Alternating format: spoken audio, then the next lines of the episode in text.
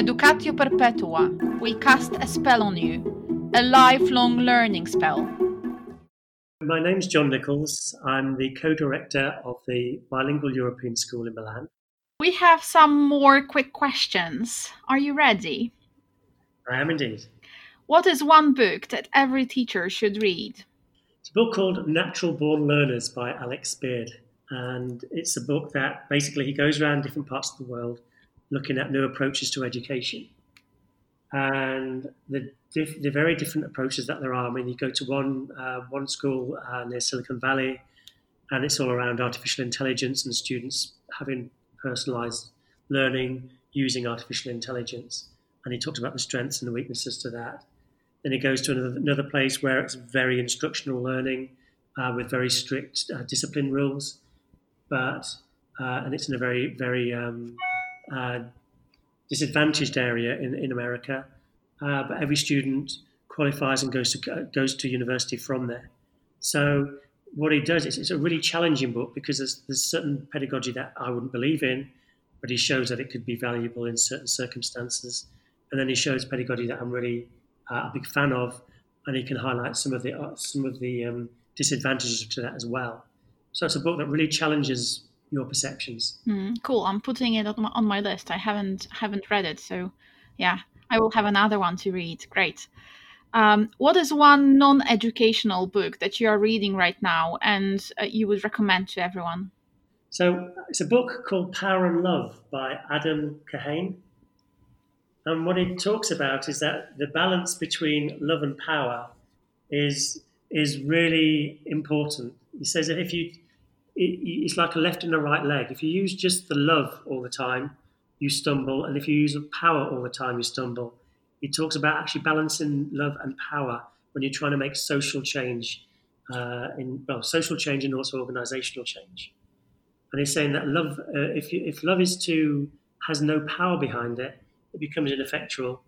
And of course, if power has no love behind it, then basically it becomes abusive and dangerous. So it talks about having that balance between the two. Mm.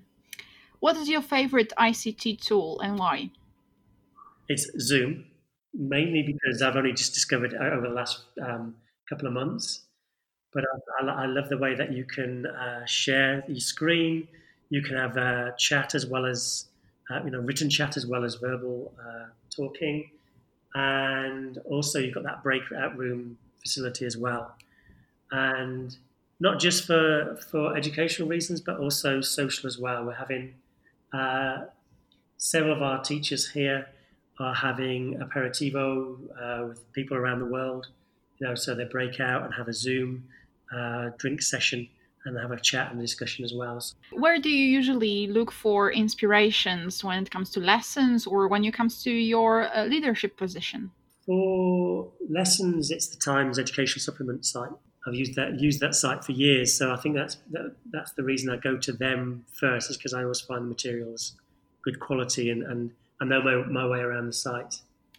In terms of leadership lessons, uh, I tend to uh, use a lot of LinkedIn and, and, then find the links that are on there. So uh, I find LinkedIn is, is my inspiration for leadership. Do you have any groups on Facebook or websites that you cannot imagine living without? Uh, the cult of pedagogy uh, is always a great one. I love it as well. Amazing, isn't it? Just it's, it's such a, a uh, just a wealth of resource and, and uh, yeah, it's, it's, it's, great to get the thought processes going as well. Mm. And then uh, global education advisors as well. They always they uh, have some good stuff themselves, but they also share a lot of things they've found from elsewhere on the web. What do you always try to have time for?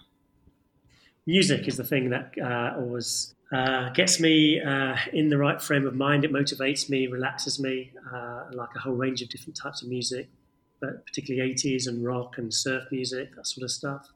Do you play any instruments or sing? Yeah, I play, play the bass and the guitar as well, so I do a little bit of that. Mm. And so, yeah, so music's the, the big thing for me. What would you like to know more about? Artificial intelligence. I think it's something that is uh, talked about a lot. I've tried to read a little bit around it. Uh, I don't understand very much, so I'd like to be able to read more and then begin to start understanding it. What is the best advice that you've received? best advice is actually a, title of a book that I, I had to read for my headship uh, qualification back in 2000. And the title of the book was called What's Worth Fighting For?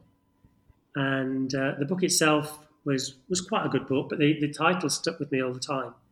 So when you make, you know, when I've, when I've been in the classroom or as a, as a school leader, that is the phrase that always goes through my head when I'm confronted with a new a new issue, which is is it worth fighting for or not?